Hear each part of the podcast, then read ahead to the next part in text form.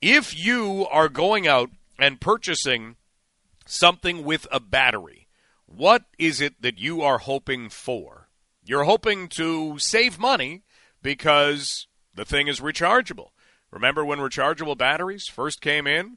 They were great for Walkmans. They were a must for Sony Discmans because those things how how long would you get on a single charge? 45 minutes, those things drained batteries.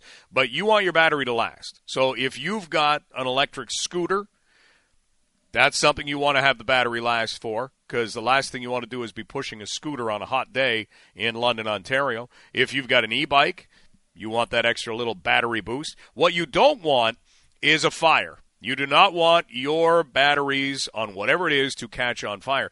And not long ago, we probably all remember seeing the video footage of the subway car. I think it was in Toronto, wasn't it? And there was a big fire on it, and it was apparently because a battery had caught on fire.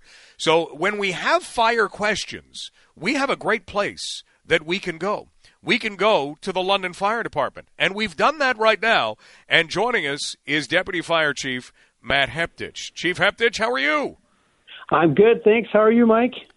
I am wondering about batteries and fires. I mean, the last thing that we want to do is have people thinking, uh "Oh, I'm not going to buy that because it has a battery and it could catch on fire."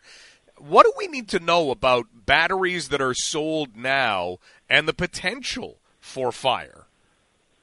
So, what we need to know now is we've got so many devices that are out there now that are battery powered and they're rechargeable, right? So, what we're talking about today is lithium ion batteries. And these batteries are used commonly in cell phones, laptops, tablets, electric cars, and scooters. So, and what these do, they, they store a large amount of energy and they can pose a threat if not treated properly. So obviously, we need to know how to treat them properly. I still find it neat that we're talking about the same battery that powers our phone that can power vehicles, but lithium ion batteries, sure, very popular. So treating them right. I don't know that many of us grab any sort of instructions from anywhere, even though we're supposed to read it. If there's an I agree at the bottom, we're probably scrolling down and just clicking I agree to whatever. Just please make all these words go away. We should probably spend a little more time on things like that. So when it comes to treating these properly, is it easy to outline how to treat them properly, or is it easier to outline how to treat them improperly? Well, what we've found is that they there are some they'll be defective, right? Just like any type of device or appliance, there are some that are defective. However, the majority of the time, it's the human factor. So um, they are sensitive to various abuses, right? So that means that um, if someone, if for whatever reason that battery uh, becomes damaged in some type of way, if it's been treated roughly, um, if it's being uh, charged uh, maybe on a, a soft surface, like if I'm charging my, my computer laptop on my bed, that's not a good idea because they dissipate a lot of heat when they're being charged and even when they're in use. So they they have to be well taken care of. And if that battery becomes damaged for whatever reason, it's time for that battery to go. Now, the issue is again here is are you going to replace that battery with uh, the manufacturer's battery, or are you going to go online and find a discount battery that's cheaper?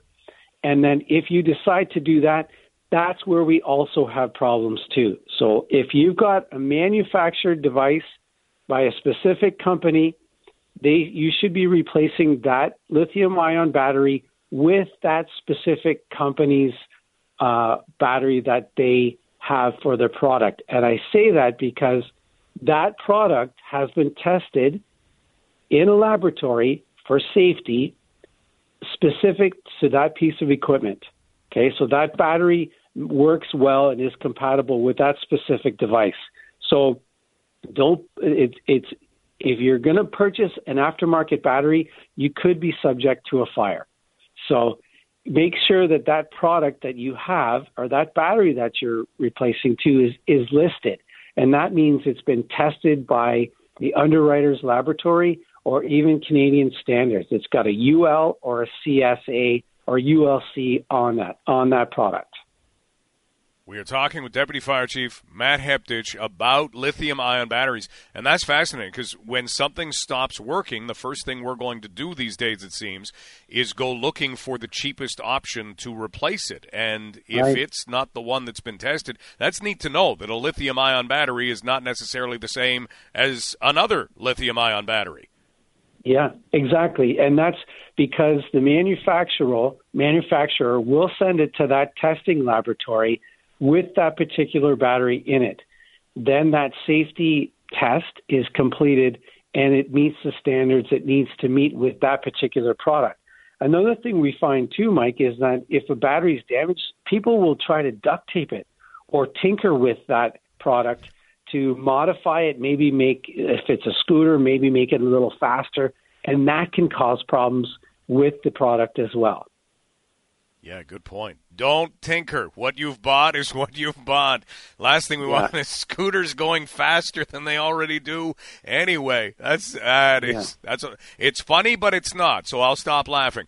We're talking with Deputy Fire Chief Matt Hepditch about lithium-ion batteries.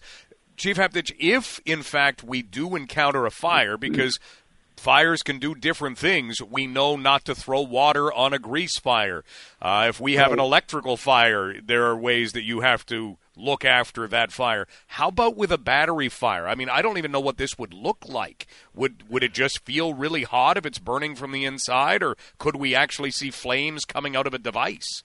Absolutely, yes, you will. So if if you go online and you look up a lithium ion battery fire, what happens is they will start to off gas, which means that the the the cell, the the ion lithium ion battery cell, um, or the energy storage device, it starts to off gas, which basically means there will be a smell. There will start to be some smoke that'll start shooting out, and then from there it will it will pop. There will be flames.